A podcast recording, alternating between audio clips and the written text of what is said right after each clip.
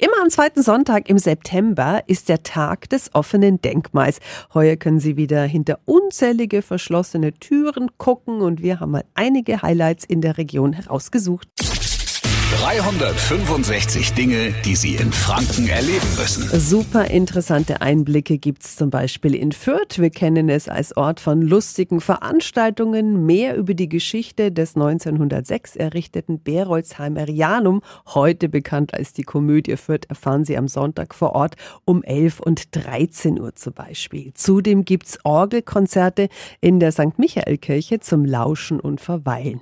In Nürnberg können Sie ab dem Ludwigstor entlang der äußeren Stadtgraben-Schützmauer marschieren, bekommen super viele Infos. In Erlangen öffnet unter anderem das Amtshaus Schüpfler seine Tür und auch in der Hugenottenkirche gibt es ein tolles Programm inklusive Führungen in den Dachstuhl, Orgelmusik und Kaffee und Kuchen. Auf der Karolsburg im Landkreis Fürth gibt es Steinmetz-Vorführungen zum Beispiel und auch das Münster in Heißbronn im Kreis Ansbach gewährt Einblicke. Für all die vielen, vielen Programmpunkte gibt es eine App zum Tag des offenen Denkmals. Der ist am Sonntag, wie gesagt, und den Link dazu, den finden Sie auf radiof.de. 365 Dinge, die Sie in Franken erleben müssen. Täglich neu in Guten Morgen Franken um 10 nach 6 und um 10 nach 8. Radio F.